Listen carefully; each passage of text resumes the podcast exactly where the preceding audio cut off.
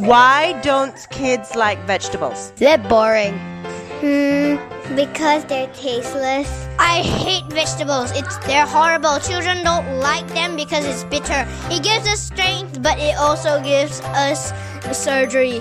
We have to cut our tongues out because it's way too bitter and we have to replace it with a new one. I love vegetables, but I hate courgette. In other words, eggplant. Why don't you like courgettes? Once I had them and I vomited. I hate like pumpkins and also aubergine too because it's way too bitter, sour. Everyone loves it, but I hate it.